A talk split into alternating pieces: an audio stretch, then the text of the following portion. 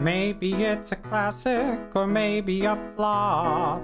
Has Katie seen it? She probably has not. She'll sit down and watch it if it's good or it's bad. Hey, have you seen this? No, Katie hasn't seen that. Hi, I'm Katie, and if I had a nickel for every time someone said to me, Wait, you haven't seen this movie? Oh my God, you need to see this movie, I'd be very rich. So, this is my podcast where I finally watch those movies you all have told me I need to see, and I tell you what I think. Well, well, well, look who's here making me watch another 80s movie. It's all of you. This is the third movie of Community Choice to start off season two, and you all are making me watch Big Trouble in Little China from 1986. This movie specifically has been brought up to me so many times, and I just haven't watched it. It's got our boy Kurt Russell. Kim Cattrall is in this.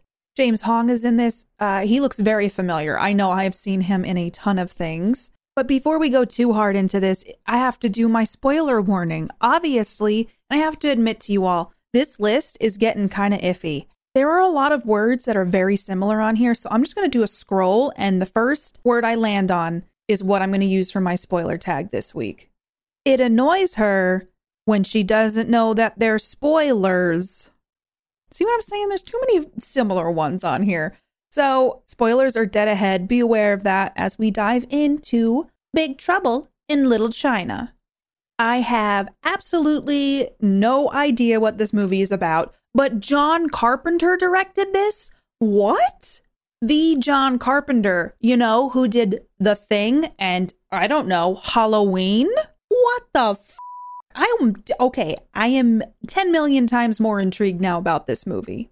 I love me some John Carpenter, but I'm going to say something kind of controversial. Halloween is a slow ass burn and it takes some time to get into the shape. And it was a little slow. But you know what? I stand by the shape being an iconic horror character that everybody knows. When you see the shape, you're like, yep, don't want to encounter him in a dark alleyway or any alleyway or any house or any neighborhood.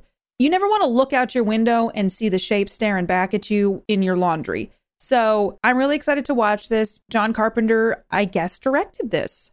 I'm not sure what this is about, but you know, I like to try to guess. Yes, I did just say guess.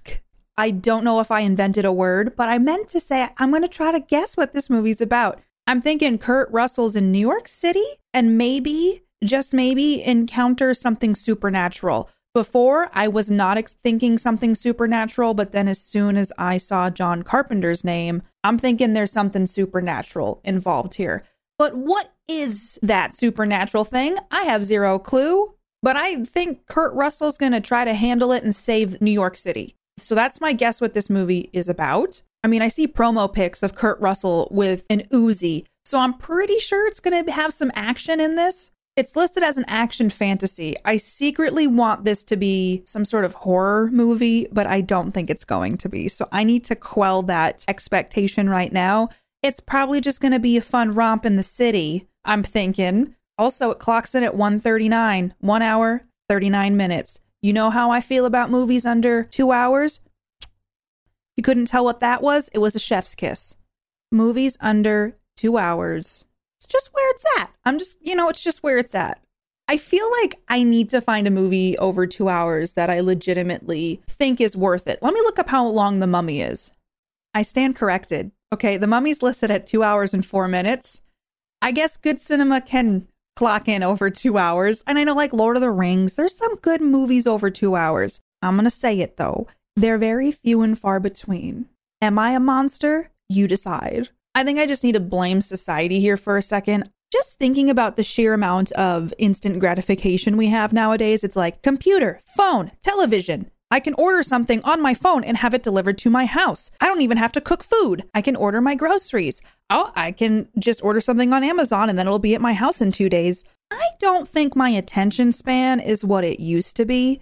I remember when I was a kid and there was this big book series that came out and you would go buy the book the day it releases. And these books were like 800 pages long. And I would sit there and I would read and just take all of that in and I don't know where my patience has gone. I know books, television, movies, that medium is very different. I just think, like, with the advent of Netflix, HBO Max, like, even moving away from commercial television, like in the sense of cable, where you get breaks where you can get up and go to the bathroom or get a snack and not miss part of a show, or you're kind of at the mercy of the network. Like when I was growing up, I loved Sabrina the Teenage Witch, and it was on at 9 p.m. every Friday. So I remember my sister and I would always be like, ah, oh, it's almost time for Sabrina. And so we would have to get everything done. And then we would sit down, like, and it was like appointment. We would sit down and watch our show. And I kind of miss those days of just not having access to so much all the time. And I think being able to just switch from something that's maybe not so interesting to you, you can just go to something immediately right away. So I feel like maybe sometimes with movies, maybe that has affected me more than I realize. I guess what I'm getting at is that in the 90s, even, we had such a different viewing experience. Like, you would go to the movies and you had to go to the movies to see it. And now, because of COVID and stuff, like HBO will get movies on release dates now, and you can watch them instantaneously without having to leave your house. And now, I kind of like that subscription services are doing the once a week release of TV shows. I just appreciate being able to digest them one at a time I really love the show Euphoria. It's dark, it's gritty. The way that it's shot is beautiful. I love the cinematography in it. But that comes out once a week on Sundays right now. So I can only watch the new episode when it comes out on Sunday. I can't binge the whole thing and then go on Twitter and spoil it for everybody. That's what happened with Squid Game. When Squid Game came out on Netflix, I didn't get a chance to watch it because, like, with my husband, we try to watch everything together. So it's not like I could binge it and we both work. And so it was just like we got to watch it when we could watch it. But people just kept posting spoilers. And I'm like, I don't have the time to just binge it in one night. And I got frustrated about that. So I feel like my giant tangent is getting at I don't think my attention span is what it used to be. And I kind of miss the specialness of going to see a movie or going to the video store and picking out your movie and coming home with that intention of it's movie night. I'm going to order pizza. I got popcorn and I'm going to sit down and watch this. And I think that's the reason why this is just me trying to crack the code on why two hour long movies seem to be a lot for me. I think it's just this transition in our society and culture of how we consume entertainment now. And I'm so used to being like, this is a dud, click, and I can go to the next thing. But I miss that. I miss being able to do that ritualistic movie watching experience like we used to. Because if it was a movie of two hours, I'd be like probably pretty stoked because I'm like, I went out to the store, I walked along the aisles, I picked out this movie. This movie is mine. I brought up the empty case to the counter. The person behind the counter gave me the actual DVD, and then I drove home with the intention to watch this. And if it was good or bad, it was just what it was. You didn't have the option to just kind of put on whatever you want.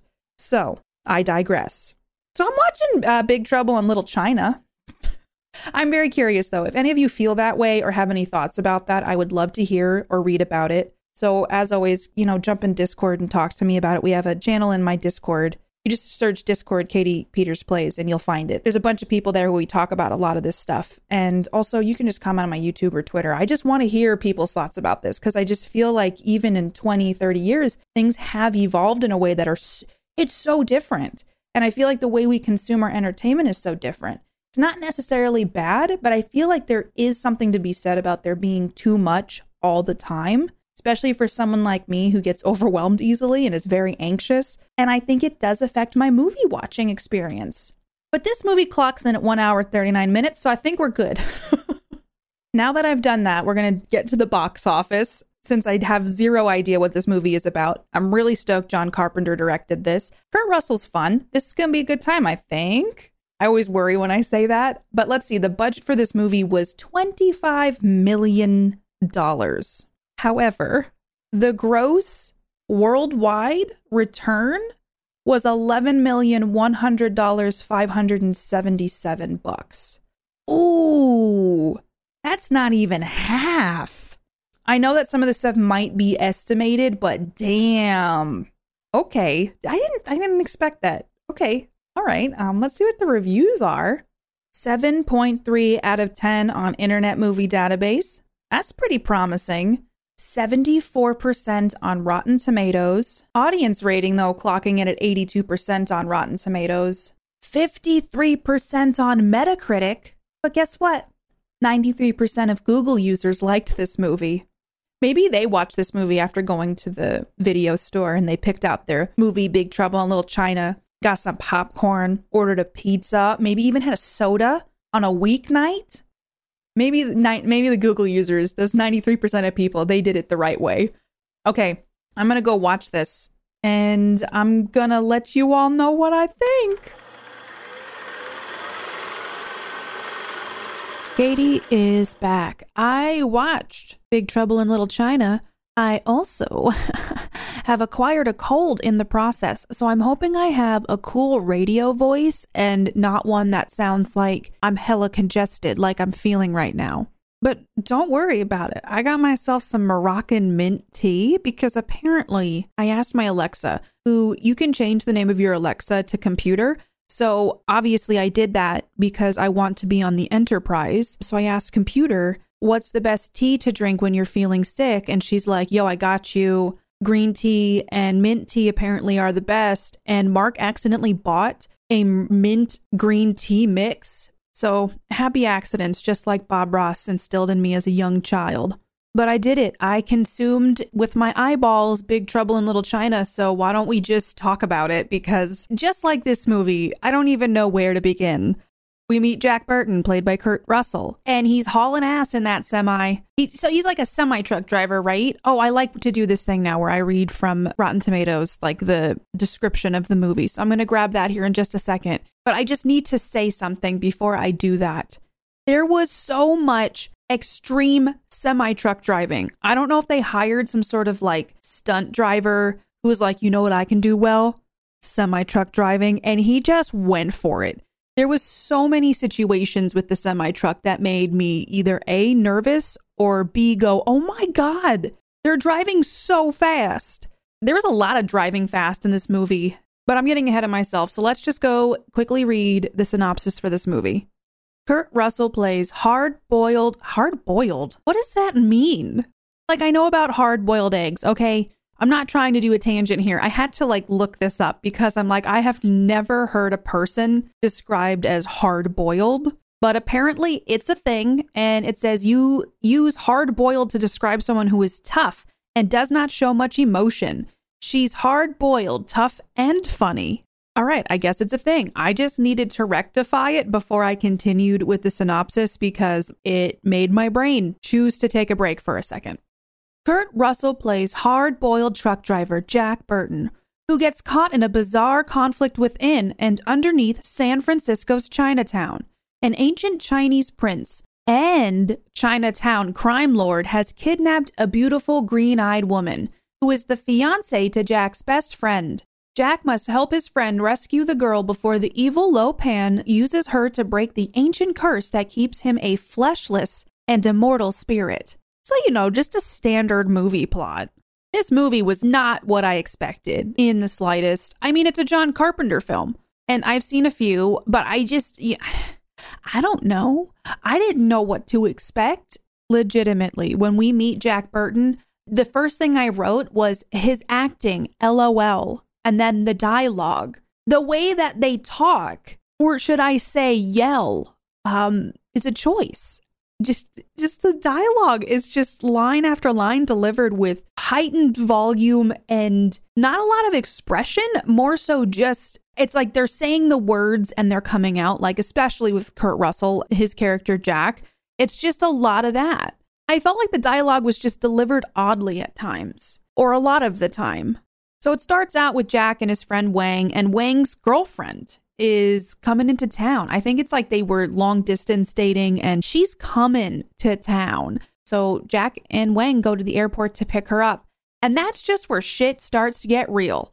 They're in this airport. Jack starts talking to another character who we don't know the name of yet, but it's a pretty blonde woman. And Wang is just enamored with his girl coming through the security gate. And there's like this group of people that just like start fighting and Jack gets involved. It just it gets very weirdly messy, but the ending of all of it is Wang's girlfriend gets kidnapped. So Jack and Wang decide to chase after them. Obviously, you're going to do that. If someone you love is kidnapped, you, you generally want to go after them. So that's what they do. But there's just like weirdly placed things in this movie. Like the blonde girl who we come to know later as Gracie is in the parking garage where they have to leave and follow these people. And she just happens to be in the parking garage there's just some some oddly placed things throughout this movie that I'm like, how did they get there? Oh, wait, who is okay? All right, I guess that's a thing. But they start a high speed chase through Chinatown while Jack's driving his semi and almost crashes into a Chinatown bus. For a moment there, I was like, are we the bad guys? But don't worry, 10 out of 10 times, the car veers out of the way just in time. But they follow this truck down these alleyways and then they're, oh my gosh, then they get stuck by what is being described to Jack as a funeral uh, possession. Not a funeral possession, that's very different. A funeral processional to honor someone who has passed away. And then the best way I can describe this is that an all out gang war begins. And these two opposing uh, groups of people in Chinatown decide they're going to fight during this funeral processional. But while this is even just getting started, I'm still dealing with the fact that they put so many people in danger while they drove around Chinatown. But apparently, they're stuck in a semi during a gang war now.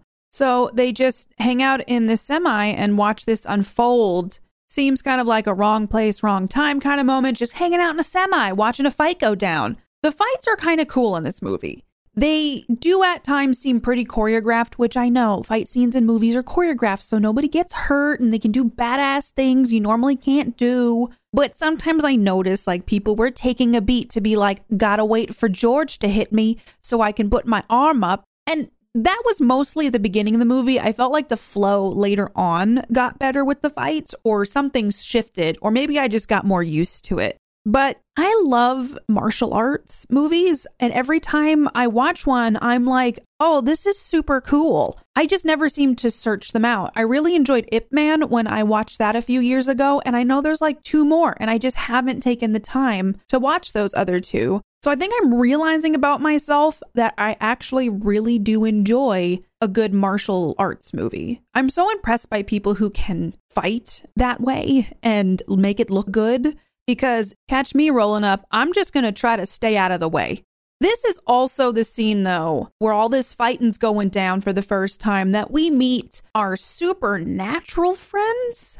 I don't know how else to describe this there's just like a shift where it's just like kind of gang war maybe happening, people killing, like literally killing each other in the streets. And then all of a sudden it's like, boom, here comes these beings that are like gods that you need to fight now. It was kind of a bit out of the blue, but yeah, that happens. So there's this guy that shows up in a green cloud, and it was shocking that just a bunch of people were dying in the streets due to this fight. Like they just, he kind of pops up. Everybody's a little bit afraid of it. Like, what is that? So they all back up and that gang fight ceases for a bit. But then you just look around the streets, like on the set, and you're like, oh my God, so many people just died right now.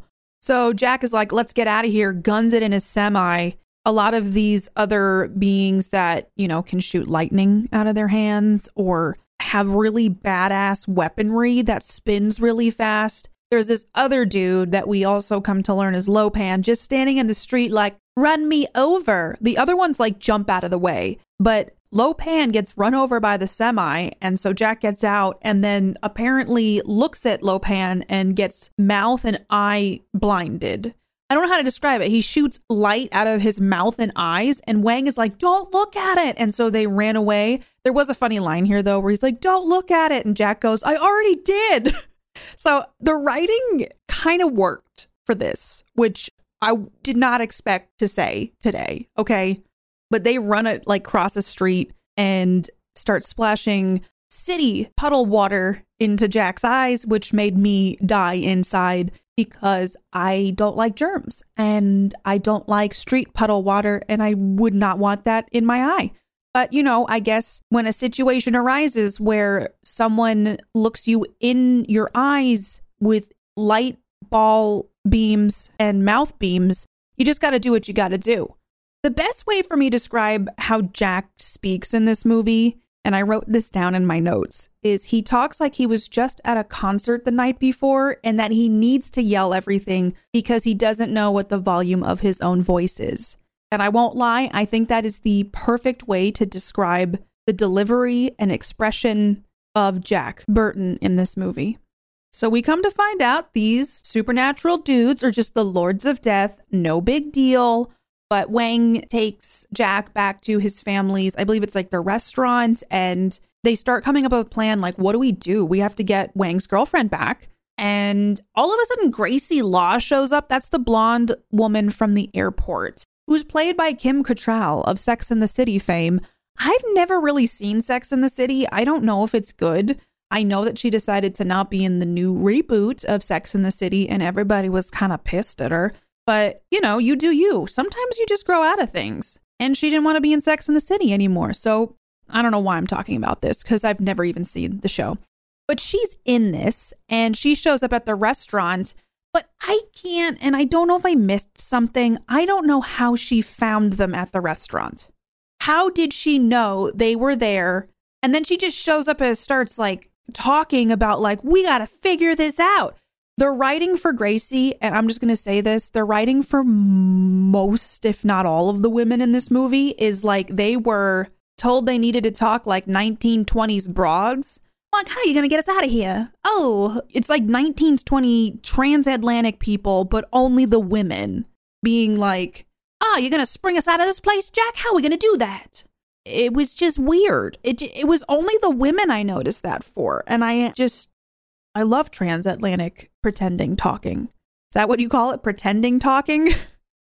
I like walking around my house talking like I'm from the 1920s.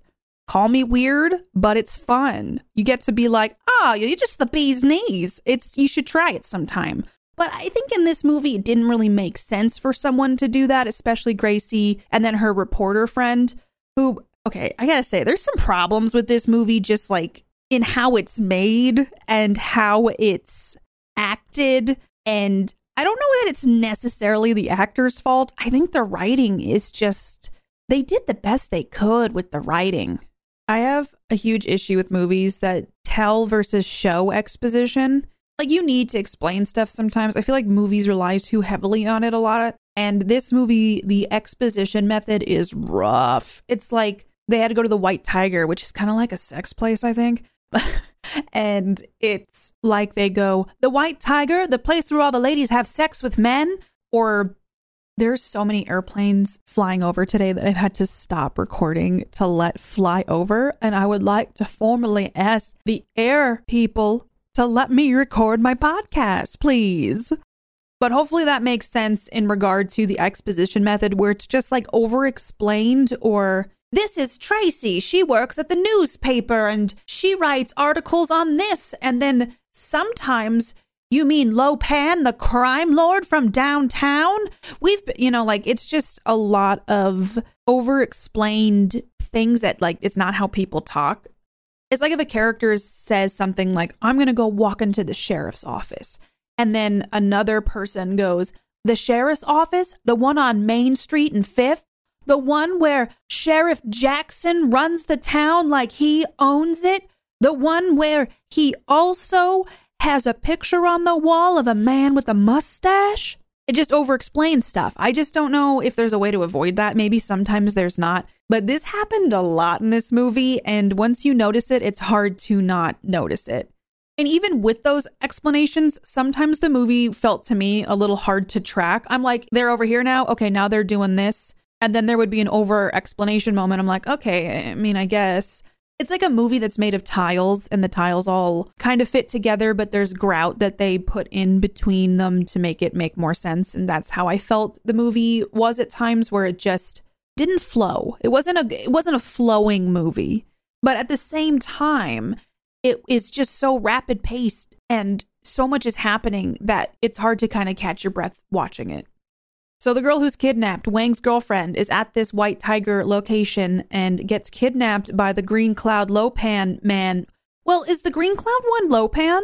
Actually, I don't think that was Lo Pan because Lo Pan is fleshless. So I think it was one of his cronies kidnapped the green-eyed girlfriend of Wang and took her to another location. And essentially, from there, it's just this wild adventure where they're going down elevators that turn into open bodies of water with dead people floating in them, and just kind of this fanciful underground world that they need to navigate now in order to save Wang's girlfriend.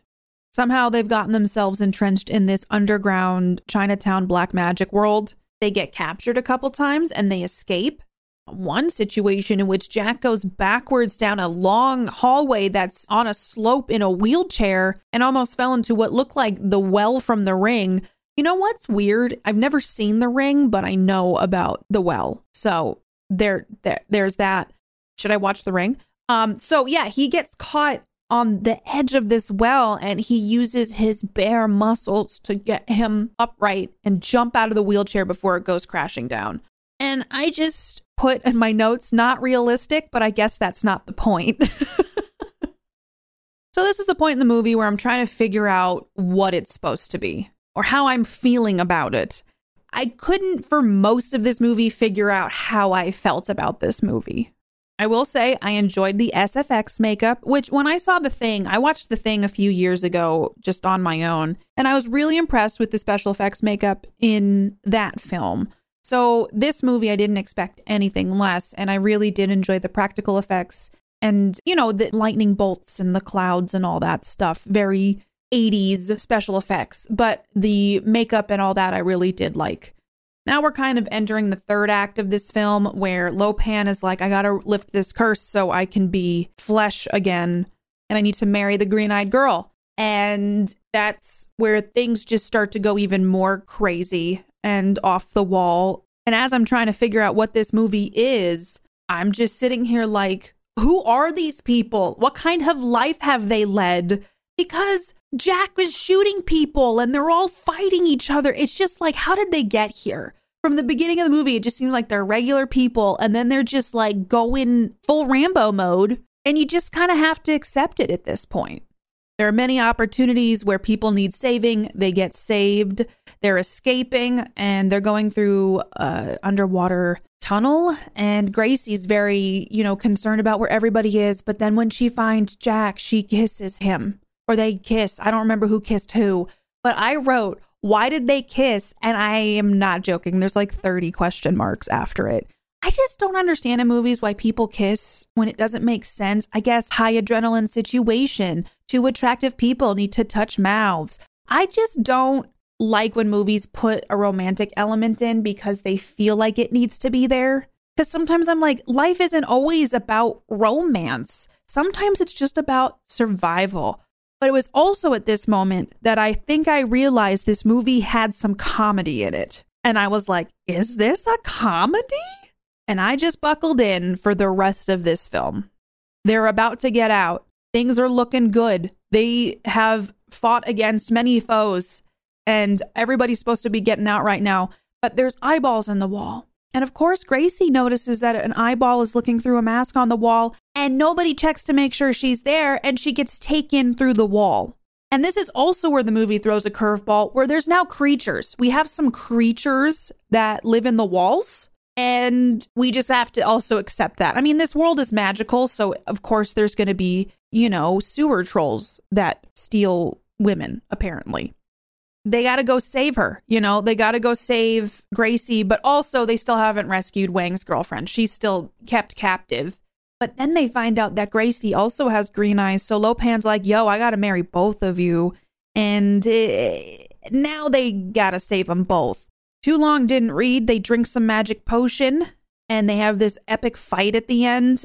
There was some cool stuff. Like, I liked the neon lights around the skull and the art design of that last fight sequence. They can fly now. They're kicking some ass. Jack's got a knife in his shoe, so he kills this massive dude in one thing, but then he ends up on top of him and he has a hard time getting out.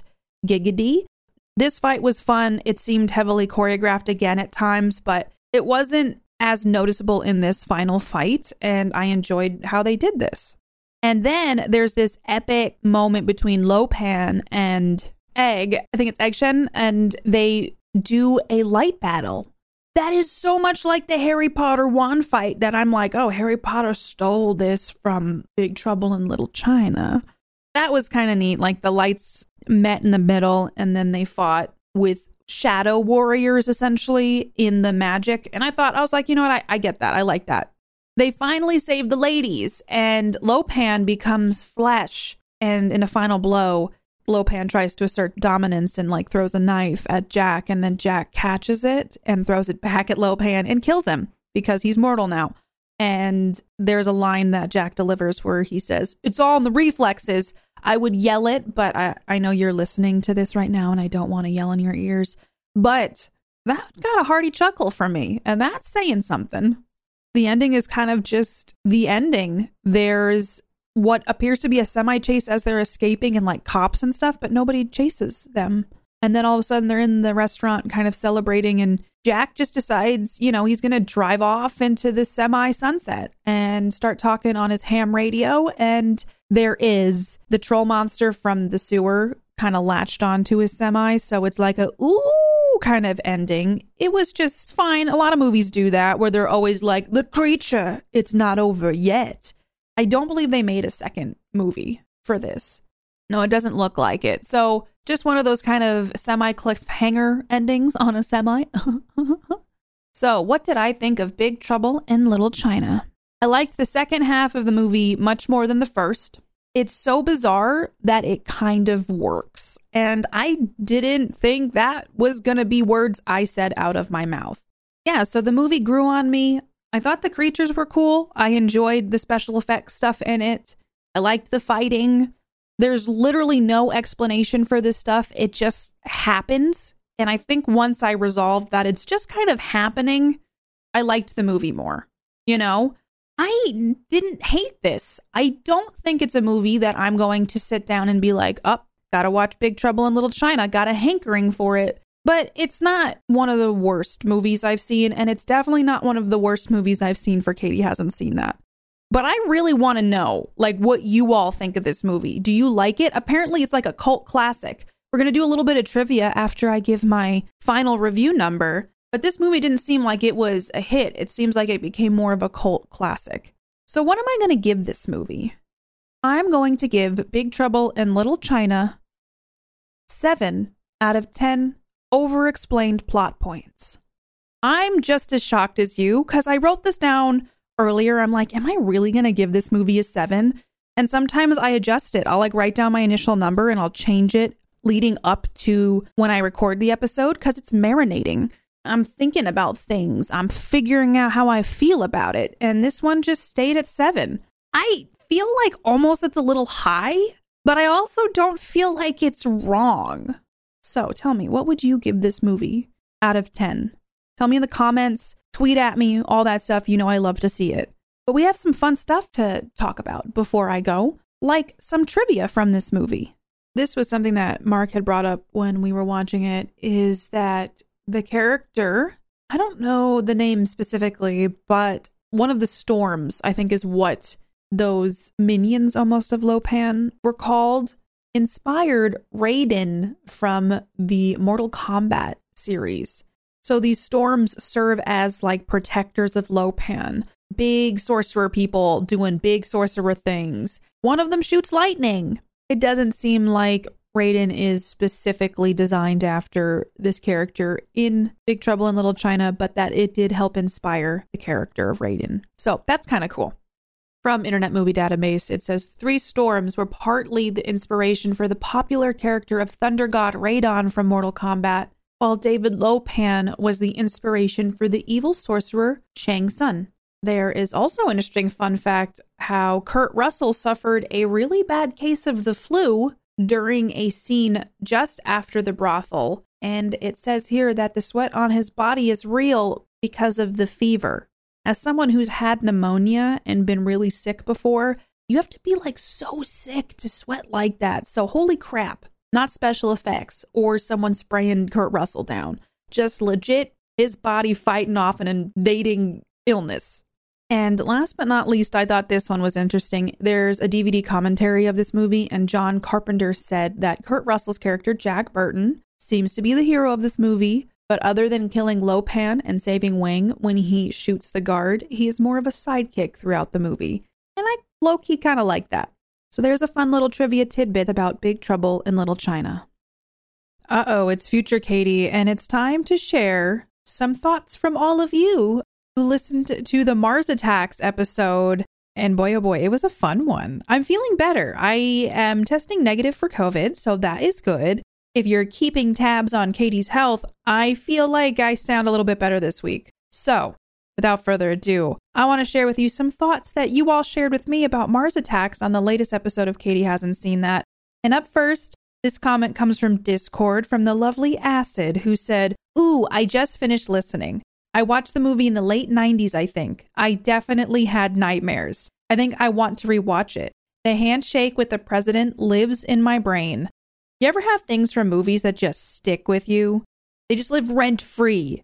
I feel like Mars Attacks has a lot of those moments, so I totally understand. And if you rewatch it, I want to know what you think. Did it hold up? Did it give you nightmares again?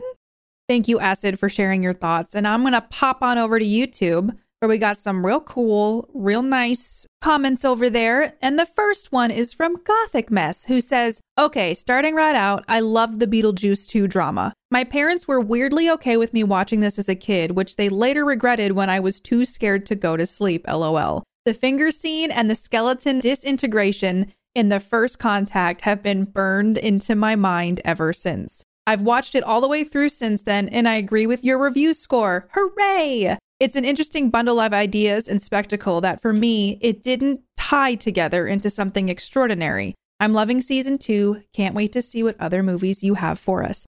I hope you enjoyed this episode, Gothic, and I'm glad you agreed with my review because sometimes some of you do not agree with my reviews. this movie has a lot of memorable things that just kind of get burned into your mind. And I'm kind of glad I watched Mars Attacks because now I feel like I can relate to other people who have seen it. And I know I've said it in the past, but that's one of my favorite things about Katie hasn't seen that is I can get in on the jokes or I can get in on the conversation now because I've actually seen these movies. Also, I'm still wondering about Beetlejuice 2. Is it going to happen? Do we all think it's going to happen? Last but not least, we have a comment from Demystificator who had a quite a lengthy comment on the YouTube. So I'm going to just pick and choose a little bit of what you shared just because I think it's an interesting conversation. Demystificator said, I feel like a lot of people hate Mars attacks because it's basically making fun of America, systems, and values. I personally really like this movie. Not a fan, but I do enjoy its vibe and dark humor. But the more I see Americans speaking about it, the more I think I like the movie because I'm not American. I would probably dislike a movie that makes fun of my country and stuff. You also went on to share that Nicholson played two characters, maybe a reference to Ed Wood, Burton is a fan of that director and he made a biopic about him in 1994, which was known for cheesy space movies and casting an actor for two roles. So it might be that. That actually might be why he did have Nicholson play two characters as a little bit of an homage. So who knows? I mean, maybe if I ever get a chance to talk to Tim Burton, I can be like, hey, why did you do that? I think it's interesting discussion to bring up that a lot of people don't like this film because it makes fun of American system and values. I didn't feel that way. I am an American and I am totally down for making fun of my country. I feel like it's sometimes needed and maybe a little bit humbling and might be necessary. I actually enjoyed the movie quite a bit, so I just wanted to share that thought because I thought it was a little interesting thing to maybe put into people's minds to think about. And if you agree or have any thoughts about it, share with me. I want to know. Thank you all for your comments on the Mars Attacks episode. I hope you enjoyed this episode on Big Trouble in Little China. And I can't wait to hear what you all have to say about what I had to say. I will look for you all on Twitter, YouTube, Discord, all the comment sections. Thank you so much for sharing your thoughts with me. It means a lot. I love having these conversations with you, and I will catch you all very soon.